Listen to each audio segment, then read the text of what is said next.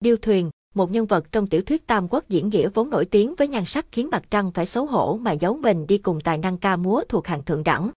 Dù không tìm thấy bất cứ ghi chép nào về xuất thân của mỹ nữ lừng danh này, song nhiều truyền thuyết dân gian lại cho rằng điêu thuyền vốn họ nhậm, tên là Hồng Sương.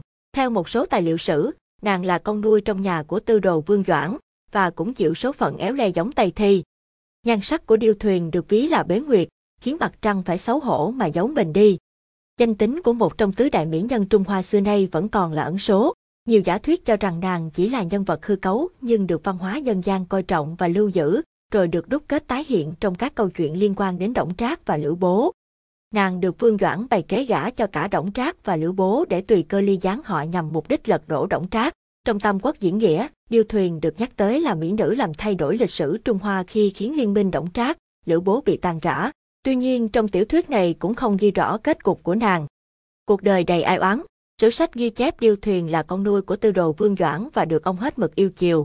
Trong thời gian này, Đổng Trác với sự giúp đỡ của Lã Bố đã thâu tóm hết binh quyền, ám hại công thần và ăn chơi trác tán. Đứng trước tình thế ấy, Vương Doãn cùng Điêu Thuyền liền bày kế ly gián thăm sâu nhằm lật đổ Đổng Trác. Ông hứa gả nàng cho Lã Bố nhưng sau đó lại hiến luôn cho Đổng Trác. Vẻ đẹp hoa hồng nguyệt thẹn của Điêu Thuyền đã khiến Lã Bố ra tay giết chết người con nuôi Đổng Trác.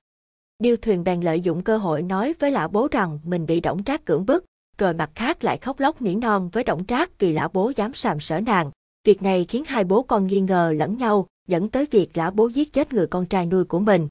Thật không ngờ một cô gái bình thường như Điêu Thuyền lại có thể dùng trí thông minh tuyệt vời để Lã Bố phải nổi cơn ghen tuông, dùng kích đuổi theo mà sát hại Đổng Trác, làm náo loạn Phụng Nghi Đình.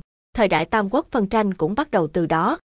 Sử sách ghi chép, Điêu Thuyền trở thành thê thiếp của Lã Bố. Khi Lã Bố bị bộ tướng của Đổng Trác là Lý Thôi đánh bại thì nàng đã theo chồng về Từ Châu.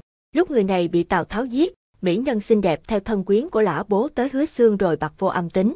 Sự biến mất ấy đã trở thành một dấu hỏi lớn mà chưa có lời giải đáp. Nhiều giả thuyết về số phận của Điêu Thuyền, số phận của một trong tứ đại mỹ nhân Trung Hoa có nhiều dị bản khác nhau. Một số giả thuyết cho rằng, Văn Vũ đã đem Điêu Thuyền giấu đi, bị Tào Tháo phát hiện và đuổi theo bắt giữ nên dùng kiếm tự sát. Tuy nhiên, nhiều người lại đồn Điêu Thuyền được trở về cố hương theo sự sắp xếp của quan Vũ, hoặc nàng quyết định xuất gia làm ni cô, sống cuộc đời ẩn dật nơi quê nhà cho tới khi qua đời. Số phận của Điêu Thuyền vẫn là dấu chấm hỏi cho tới tận bây giờ. Một điển tích khác còn viết sau khi đánh bại Lã Bố và cướp được người đẹp, Tào Tháo tặng Điêu Thuyền cho quan Vũ Sông lại ngầm gả nàng cho Lưu Bị nhằm chia rẽ mối quan hệ giữa Lưu và quan. Biết được mưu đồ ấy, quan Vũ liền ra tay giết chết mỹ nhân này.